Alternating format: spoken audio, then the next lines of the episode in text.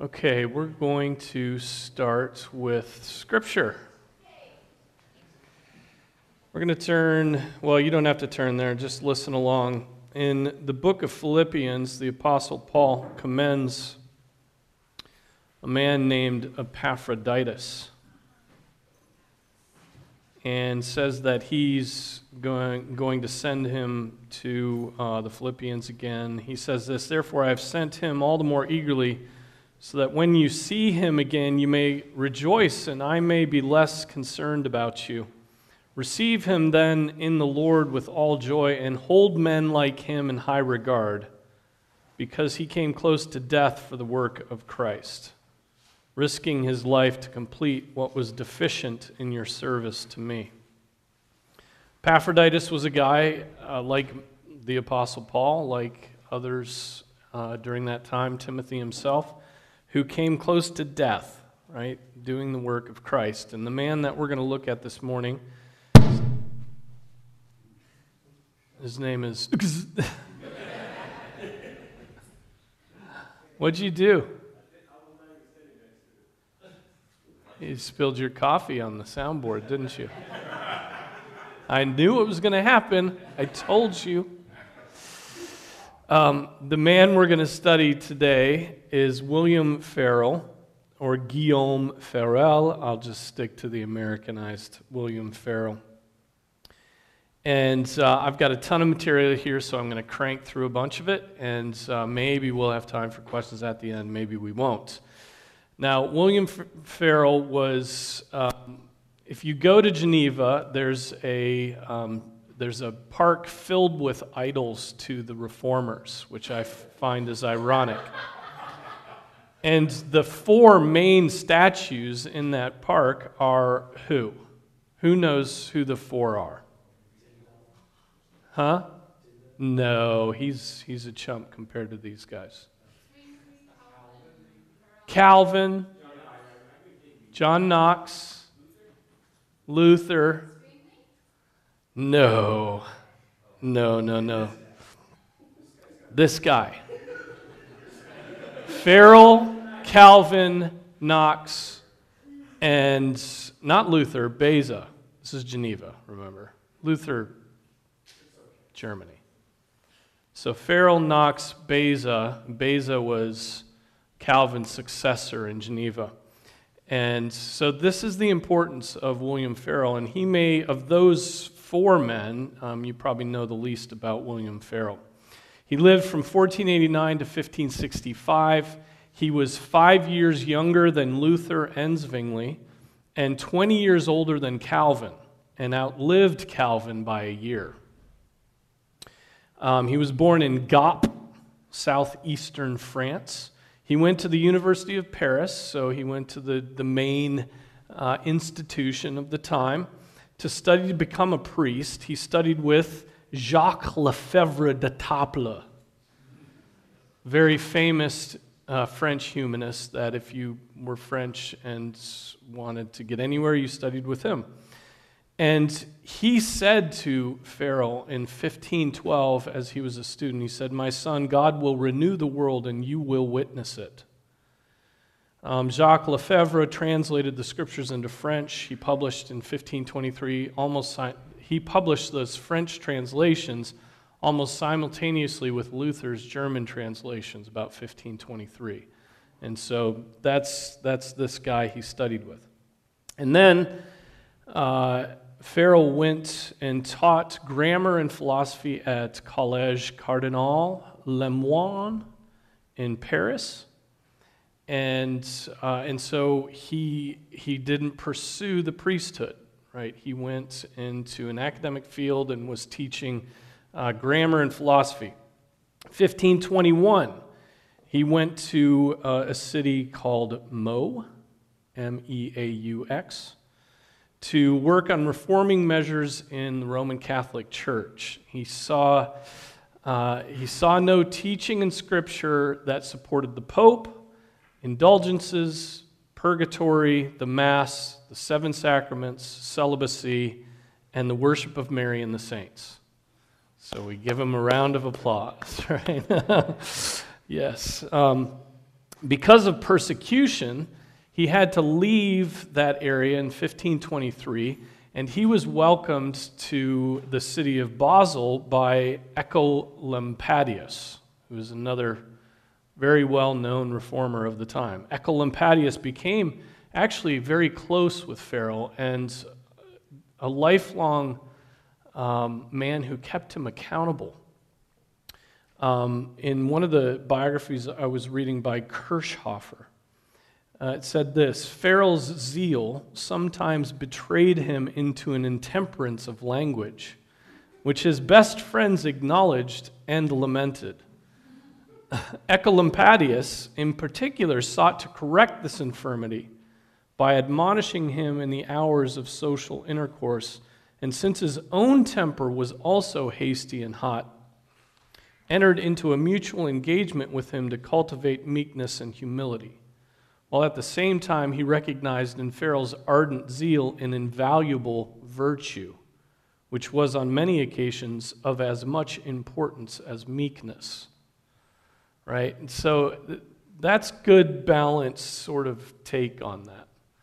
You need Luthers and you need Varets and Calvins, right? You need different character men in the work of ministry.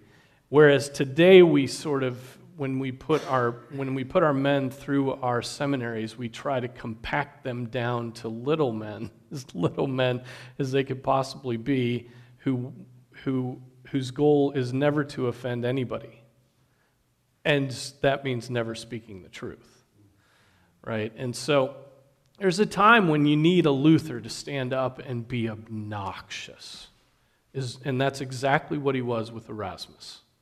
We're going to see that Farel was obnoxious with Erasmus too. Um, maybe even more so. So, anyway, I found that interesting. 1524, February 1524, in Basel, he publishes, thir- uh, Farel publishes 13 theses which criticize Roman doctrine, especially against images and worship. Um, topics were, uh, well, here are a few of them. We have them. One, Christ has given us a perfect rule of life, which we are not at liberty to alter, either by adding to it or taking from it. Two, we must faithfully obey the commands of God, for it will lead to ungodliness if we adhere to any party or faction or govern ourselves by any other precepts than those of Christ, who has ordained that those who cannot contain themselves should marry. Three, the distinction of meats and drinks, as well as variety of ceremonies, is Jewish and not agreeable to the light of the gospel. Four, long, wordy prayers, which are not in accordance with the precepts of the Lord and the model which He has given, cannot be safely prescribed or used. It is better to give to the poor the money which is paid for prayers on behalf of the dead and not to accumulate it as, to in, as, as an incitement to much evil. Um, he's vamping off of Luther, we know that. Uh, let's see, what's another one? He that treats the gospel as doubtful does all in his power to suppress it. And he does not he that does not in sincerity instruct his brother and does not fear God rather than man is ashamed of the Lord. We ought to pray most earnestly for what the Holy Spirit imparts to us. Christians must present their offerings to God alone. And then finally, number 13, Jesus Christ must be our polar star, by whose power all things are governed, and not by the constellations or the elements. We trust that this will be the case in the future, when everything will be conformed to the evangelical model when all strife, so abhorrent to every Christian, will be done away with, so that the peace of God, which passes all understanding, may dwell in our hearts. So, those are his 13 theses. Those are posted in Basel. Guess who lives in Basel? Erasmus lives in Basel. And Erasmus is, he's, he's a weird figure. No one likes Erasmus because Erasmus is neither here nor there. He's not with the Roman Catholics, though he's a priest and he's trying to reform the Catholic Church. But he's not with the reformers who want to reform the Catholic Church, like actually reform it. And so Luther's sort of this middle of the road sort of guy. And, um, and so they, they went, where's, where, where was it? Da-da-da-da-da. I've got too much stuff here. Um, they went, uh, so Erasmus, just like he did with Luther, Erasmus gets bent out of shape about Farel's rhetoric, right? And his intemperate language, and, you know, and doesn't want to debate the truth with him. And so he, uh, he, he gets, he gets um, Farel booted out of town. He goes to the council and says, Get rid of this, this guy. He's going to be no help to any of us. And so they boot him out of town. He goes to Strasbourg, and where, remember, Martin Bucer lives, and Capito, another reformer. They receive him. In 1526, then, he's back in Switzerland. 1528, uh, we're getting close to the 1530s when he ends up in Geneva, and that's what I'm working up toward. 1528, the city of Bern is hugely important and has influence over the whole area around, uh, you know, the, the French part of Switzerland and, and into France, up into Germany. And um, there's the Synod of Bern in 1528, and it gives a decided victory to the Reformation. Farel is commissioned to preach in all the districts under Bern's control.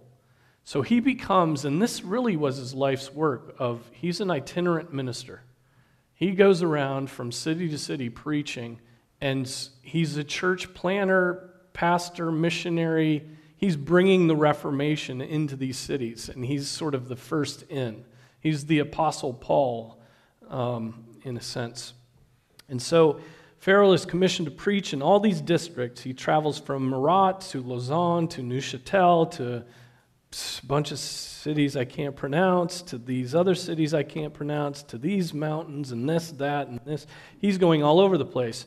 And uh, Philip Schaff, the historian, says of this time, he turned every stump and stone into a pulpit, every house, street, and marketplace into a church, proved the wrath of monks, priests, and bigoted women, was abused, called, called heretic and devil, insulted, spit upon, and more than once threatened with death.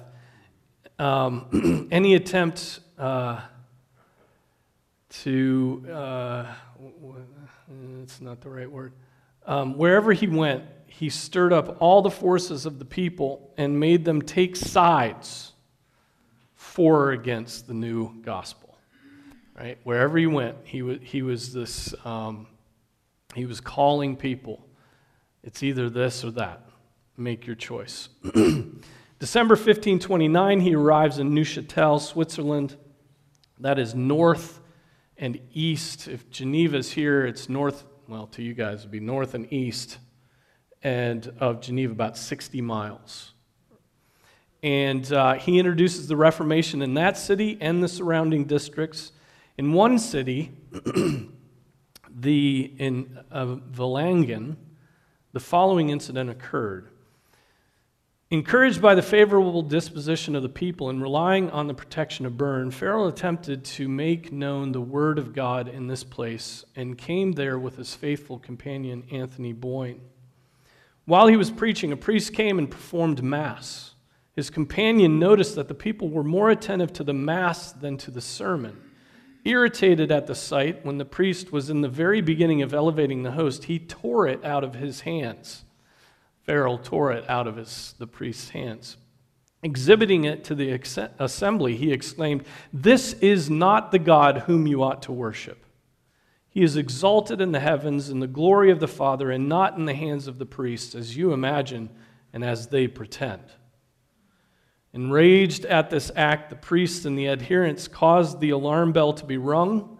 Farel and Boyve were fortunate enough to escape in the crowd but as they were returning home in the evening, they were assailed with sticks and stones in a narrow pass near the castle by a mob led on by the priests. They were dragged half dead to the residence of the countess, who seemed by no means to disapprove of the outrage. The priests led Farel into the chapel and endeavored to compel him to fall down before an image of the Virgin.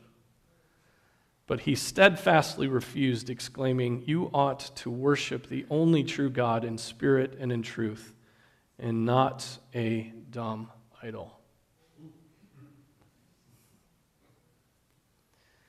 So you see Farel's disposition, right? A guy who's going to jump up in the middle of a, you know, middle of a mass and and uh, and do what needs to be done. In 1532, he took a trip to visit the Valdenses. And the Valdenses are an early sect and early, early forerunners to the Ref- Reformation, really. They rejected some of the Roman Catholic tenets and um, advocated for simple living.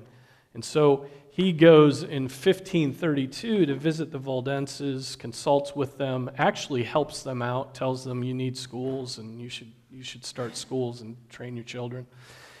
June 30th, 1532, back in Geneva, the Council of 200 in Geneva took just preliminary steps toward declaring for the Reformation. And so he's so Farel's down the road, he visits the Valdenses, he comes he's uh, returning and he goes through and visits Geneva. It's October of 1532. He preaches from where he's lodging and attracts massive crowds.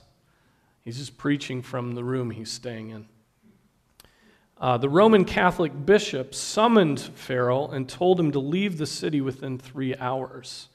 He escaped with difficulty to Orbe, halfway between Geneva and Neuchâtel. Um, here's Schaff's account of this incident. The day after their arrival, the evangelists were visited by a number of distinguished citizens of the Huguenot party, among whom was Amy Perrin, one of the most ardent promoters of the Reformation, and afterwards one of the chief opponents of Calvin.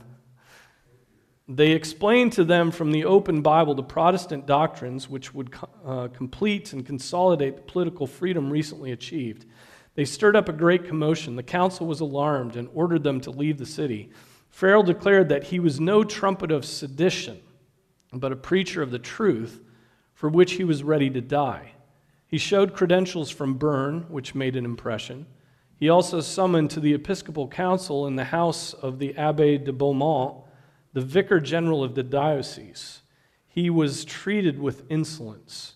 Come, thou filthy devil, said one of the canons. Art thou baptized? Who invited you hither? Who gave you authority to preach? Remember, Farel's not a priest.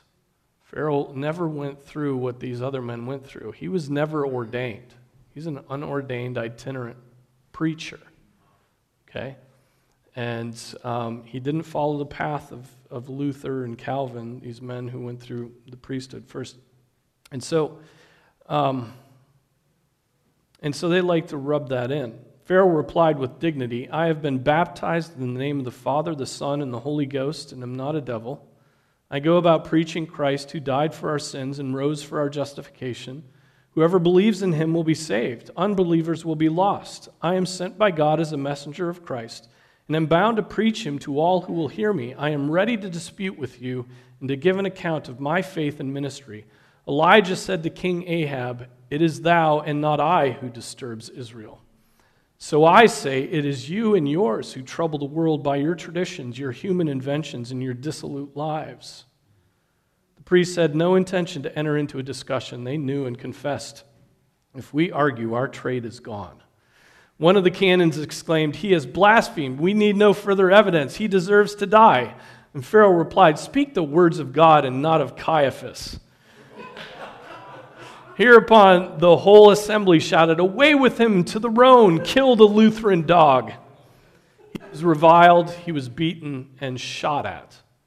One of the syndics interposed for his protection. He was ordered by the Episcopal Council to leave Geneva within three hours. He escaped uh, with difficulty the fury of the priests who pursued him with clubs.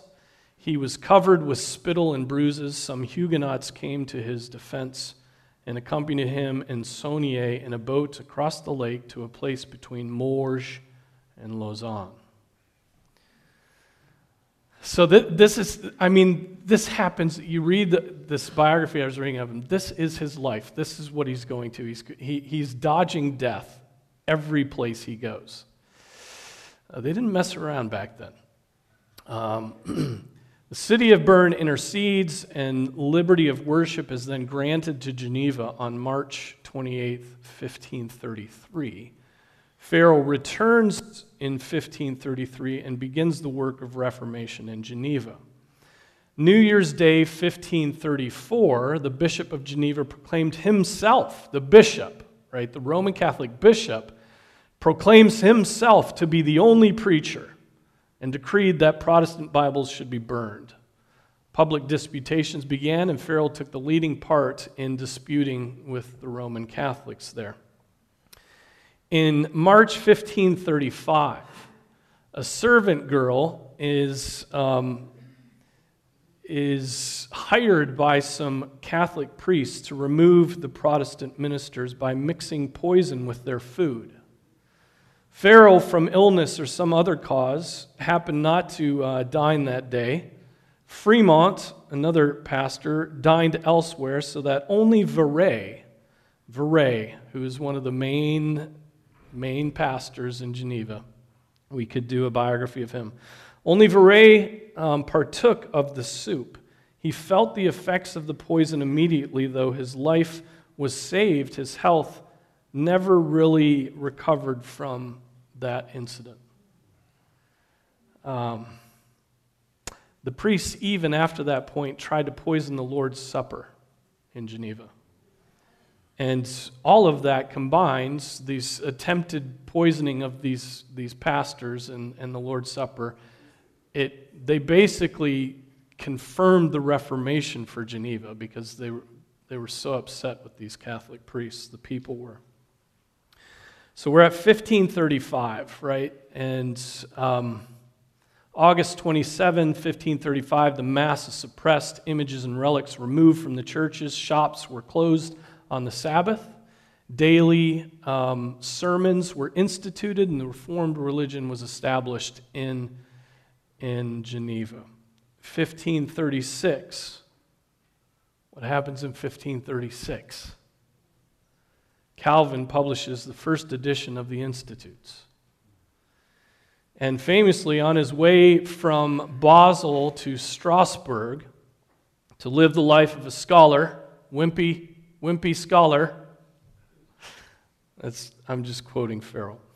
Um, Calvin is detoured. And you know why he's detoured? Because Charles V's troops are blocking the direct route that he would have taken to get to Strasbourg. And so the, you know, the, the emperor's troops are blocking his way, and that's why he had to detour through to Geneva and he's detained. So William Farel hears, okay, John Calvin, Institutes guy. He's, he could be helpful to me. Hears that he's in town, goes and finds him immediately, right, and detains him. Uh, Calvin intended to stay one night in Geneva.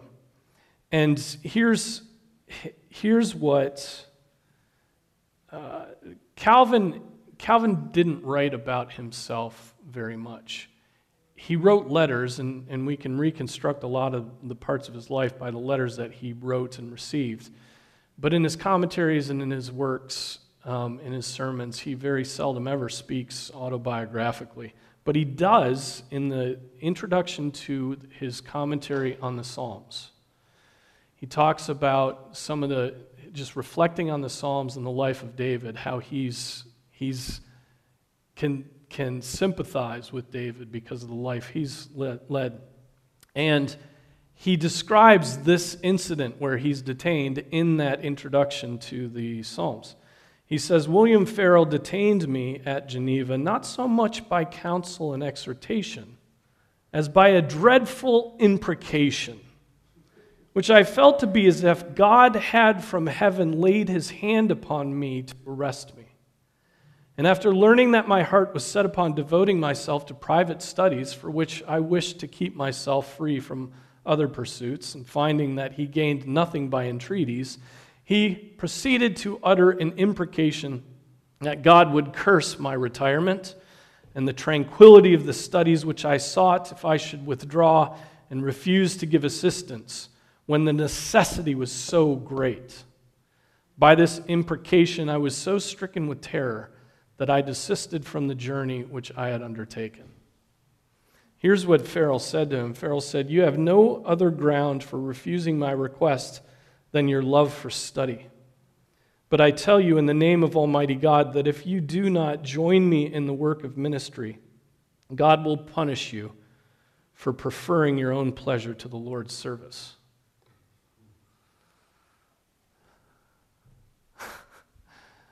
I mean, this is, this, is, this is what Luther would do. This is what Farel did. And he's and Farel knew Farel was being humble in this because he knew he did not have the gifts to reform Geneva. He's an itinerant dude. He's a first line. He's a go in first and dispute sort of guy. He's, you know, tear the host out of the hands of the priest sort of guy. Calvin's not that guy. Calvin does some things like that, but it's against his nature. And Calvin was going to be uh, able to argue and write and reason and um, interact with the governing authorities of Geneva in a way that Farel would never do that. And so, in, in accosting him, he's basically saying, You stay here. And in fact, Farel does not stay much longer in Geneva. It's really, he just gives this work over to, to um, Calvin. So Calvin and Farel are banished from Geneva in 1538. I mean, I, I was reading earlier today. Um, Geneva was was messy. This whole period, you have, I mean, you have those poisonings, you have people going after one another. Um, th- there was uh, intense fighting in politics, physical fighting over between the Catholics and the, the reformers. And, there was, and then there's a whole group of people who could care less, who just want to do their trade and have a peaceful, protected city to live in. And all of these are factionalizing, and it, it's, a, it's a real, real, really bad place to be. Well, they get, um, so 1536, Calvin and Farel are working together. By 1538, just two and a half years later, they're banished from Geneva no, we're not going to put your reforms in place. This is too much. People can't take it. Get out of here. Um, they did return, uh, but Farel only briefly. Uh, from 1541 to 42, he comes back.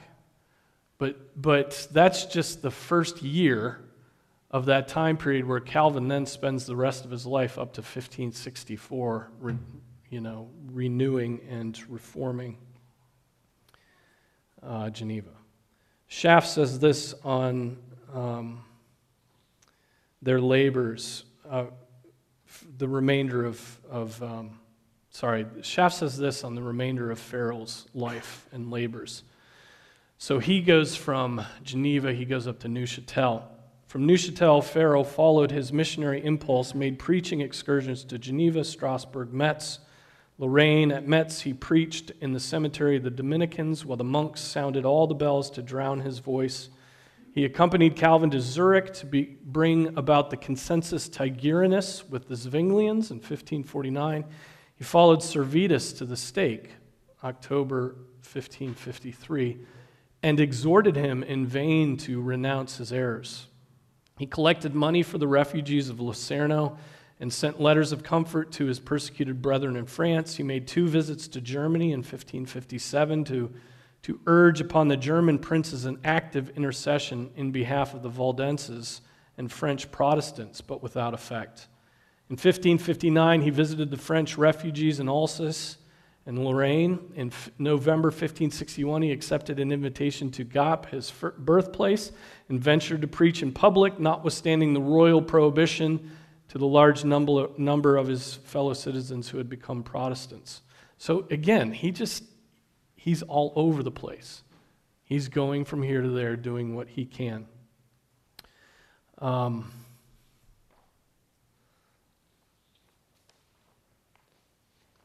let's see. What time is it? Oh, we're doing well. Philip Schaff's, um, if you haven't read any Philip Schaff, he, he was a 19th century historian. And just his, he wrote a history of the church, which is just, I don't know how many volumes of it, it's huge. But it's very helpful. And uh, he, he was part of the German Protestant Reformed Church or something like that. And so he writes this summary of Farel. And uh, I'm going to read it. I think it's helpful um, and it may provoke some thoughts and questions. He says the pioneer of Protestantism in Western Switzerland is William Farel. He was a traveling evangelist, always in motion, incessant in labors, a man full of faith and fire, as bold and fearless as Luther, and far more radical, but without his genius. He is called the Elijah of the French Reformation and the scourge of the priests. Once an ardent papist, and in his young life, he was like the most superstitious sort of papist, would, uh, would fight on their side as intensely as he did once he became, um, had a knowledge of the truth. Once an ardent papist, he became an as ardent a Protestant and looked hereafter only at the dark side, the prevailing corruptions and abuses of Romanism. He hated the Pope as the veritable Antichrist, the Mass as idolatry, pictures and relics as heathen idols which must be destroyed like the idols of the Canaanites. Without a regular ordination, he felt himself divinely called, like a prophet of old, to break down idolatry and clear the way for the spiritual worship of God according to his own revealed word. He was a born fighter. He came not to bring peace, but the sword. He had to deal with priests who carried firearms and clubs under their frocks, and he fought them with the sword of the word and the spirit. Once he was fired at, but the gun burst, and turning round, he said, I'm not afraid of your shots. He never used violence himself except in language. He had an indomitable will and power of endurance. Persecution and violence only stimulated him to greater exertions. His outward appearance was not prepossessing. He was small and feeble, feeble, with a pale but sunburnt face, narrow forehead, red and ill-combed beard, fiery eyes, and an expressive mouth. Farel had some of the best qualities of an orator a sonorous and stentorian voice appropriate gesture, fluency of speech, and intense earnestness, which always commands attention and often produces conviction. His contemporaries speak of the thunders of his eloquence and of his transporting prayers. Uh, tua illa fulgura, who knows Latin? It means your lightning flashes, writes Calvin, and nemo tonuit fortius. No one thunders louder, says Beza. Sermons were extemporized and have not come down to us. Their power lay in the oral delivery. We may compare him to Whitefield, who was likewise a traveling evangelist endowed with the magnetism of living oratory. In Beza's opinion, Calvin, this is an interesting statement. In Beza's opinion, Calvin was the most learned, Farel was the most, most forcible, and Viret the most gentle preacher of that age. So Calvin learned, Farel forcible, and Viret gentle. The chief defect of Farel was his want of moderation and discretion. He was an iconoclast. His violence provoked unnecessary opposition and often did more harm than good. Oecolampadius praised his zeal, but besought him to be also moderate and gentle. Your mission, he wrote to him, is to evangelize, not to curse. Prove yourself to be an evangelist, not a tyrannical legislator. And then he's this statement men want to be led, not driven. Zwingli, shortly before his death, exhorted him not to expose himself rashly, but to reserve himself for the further service of the Lord. Farel's work was destructive rather than constructive. He could pull down, but not build up. Calvin built up, right? Farel pulled down. And, and I would say Luther's maybe one of the few examples of pulling down a, a man who could do both, right? He was a conqueror, but not an organizer of his conquests, a man of action, not a man of letters, an intrepid preacher, not a theologian. He felt his defects and handed his work over to the mighty genius of his younger friend Calvin. In the spirit of genuine humility and self denial, he was willing to decrease that Calvin might increase. This is the finest trait in his character. Again, that's from Philip Schaff. And um, there much much could be said about there. In 1558, so we're, we're jumping forward quite a bit in his life. 1558, he's 69 years old and he marries a woman named Mary Thor- Thorell, who was a teenager. She's like 17, 18, he's 69, 50 years of difference there. Um, Calvin was so angry with him. Calvin, Calvin uh, was, uh, was stupefied by it. And he, why, why was he so angry? He was angry because he thought it would just counteract the progress that they had made in the Reformation. It'd just be a setback, it'd be something that he would constantly have to defend. It was a distraction from the work. And Calvin despised him for it. And um, it, there's a letter that, that's been published that Calvin writes to Farel. Uh, apparently, Farel sent Calvin several invitations, and uh, Calvin was ignoring them. And then Calvin sends this letter back to him and is just weaseling out of not going. He just, he just does not want to be there. And he's like, Well, I've got this to do, and I've got this to do, and you wouldn't want me to neglect this, and I've got this to do. It's hilarious. He's just weaseling out of going. He, he did not go, he would not go. Uh, six years after their marriage be- between um, William and Marie, they had a child. And uh, so, what does that make? That makes him 75 years old when, when he has a child, and uh, the child died three years after Farel died. Here's Calvin's final now, Calvin and, and Farel continue to correspond through their entire lives, m- almost monthly. I mean, they, they were very close. They um, supported one another deeply. And Calvin wrote this final letter to Farel, May 1564. This is what uh, Calvin said to him. He said, Farewell, my most excellent and upright brother. And since it is the will of God that you should survive me in the world, live mindful of our intimacy, which as it was useful to the church of God, so the fruits of it await us in heaven. I am unwilling that you should fatigue yourself for my sake.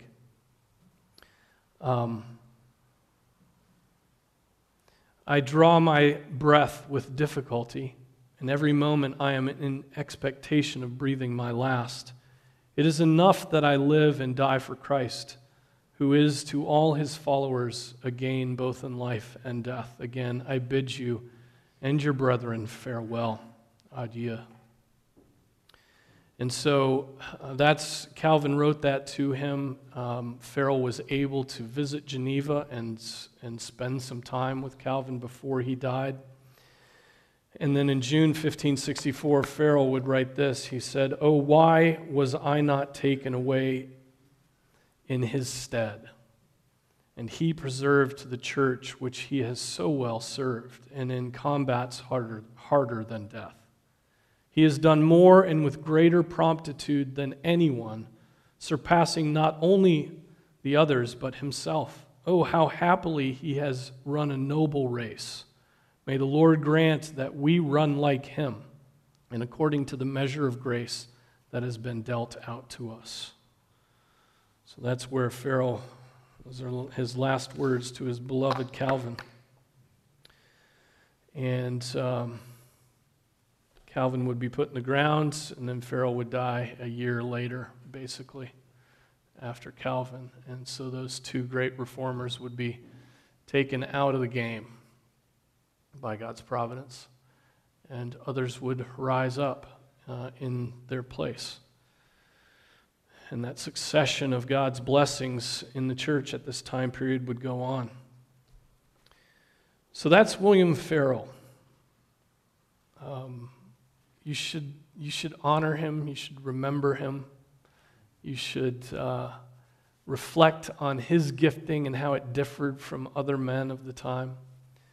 And um, the goal of the goal of training pastors is not to is in some sense to bring conformity, conformity in, in intellect and doctrine, but it is not, um, and it is a honing of character, but it is it is uh, not a um, sort of knocking, uh, uh, making automatons and, and knocking and perfect clones of one another in school. We need the gentle, we need the forceful, we need the thoughtful, we need the, the compassionate, right? We need the brainiacs, we need the scholars. We need all kinds, um, and God, it's just clear that Scripture teaches this, right? All the various gifts given to uh, the church. And that's the way that God, when He brings us together in a unified effort of the church, uses all those gifts to, um, uh, uses all those gifts so that His church is the most extraordinary thing in the world. There's nothing like it. There's nothing like it. Any questions about Mr. Farel? We have four minutes. I didn't think I'd get through it. Yeah.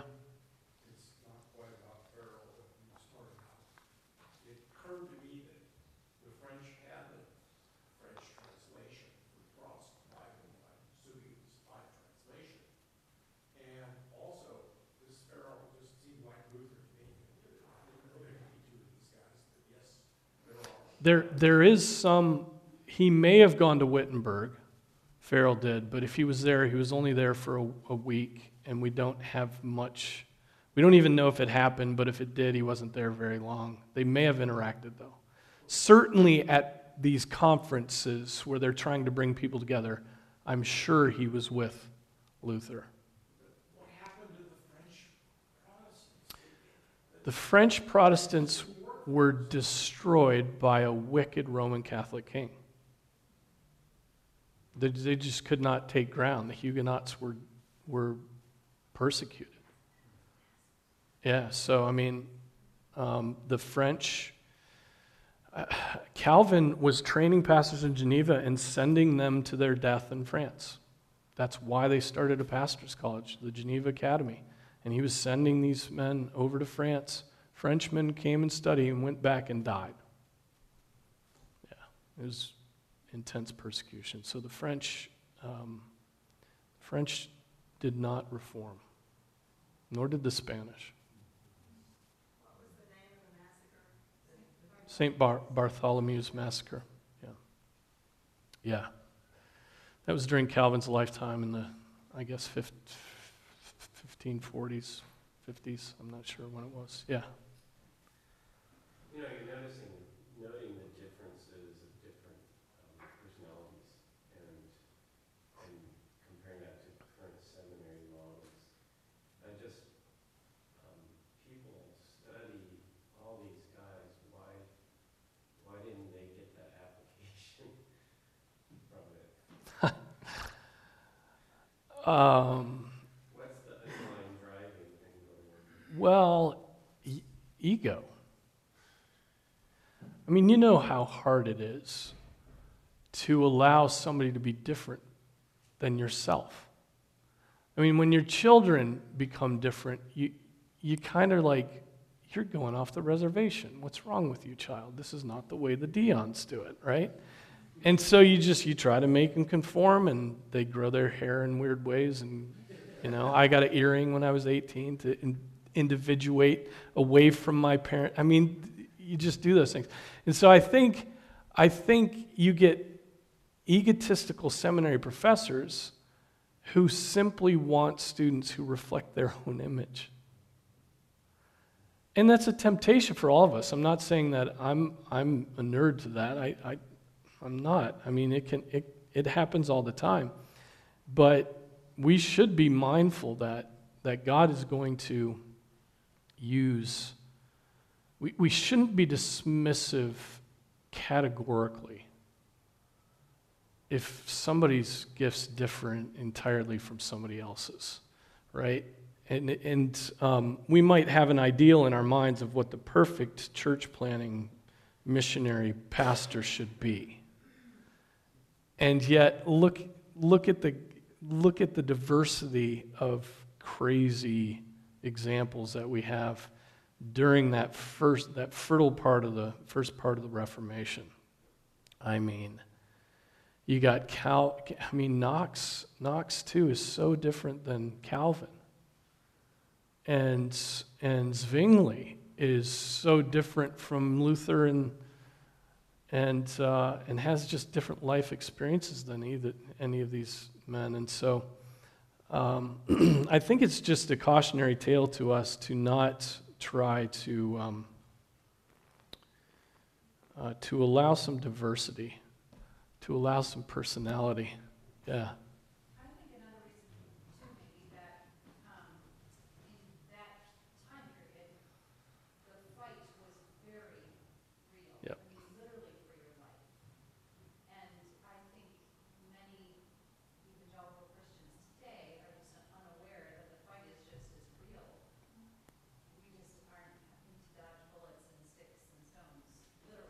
Poison, yeah. Poisonous soup.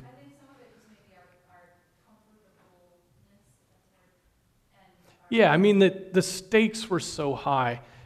The, the whole world was in revolution. It was political, it was, I mean, everything is being turned over. And so when, when situations are so dire like that, you, you just need troops.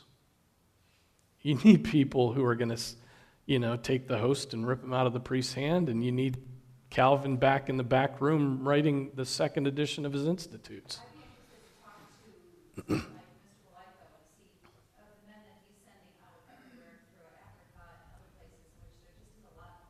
yeah.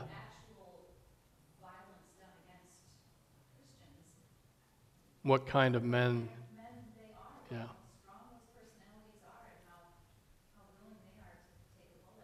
Yeah. We've, we've sort of professionalized the pastorate too, and that, that leads to a type. you know, a type.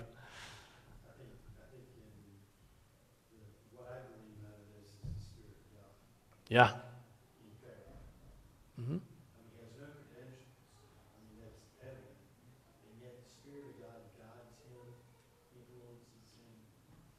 Yeah. Yeah. He has credentials. The thing about the thing about him is he did go to the best university he could possibly go to, and he was the head of a college, so he has credentials. He doesn't have ordination. Yeah, and and yet that didn't bother any of the other reformers, given that he was itinerating and he was he was being used by the Lord and going out into these you know, first time, let's meet the Reformation in these cities, guys. I've, I've got something to show you.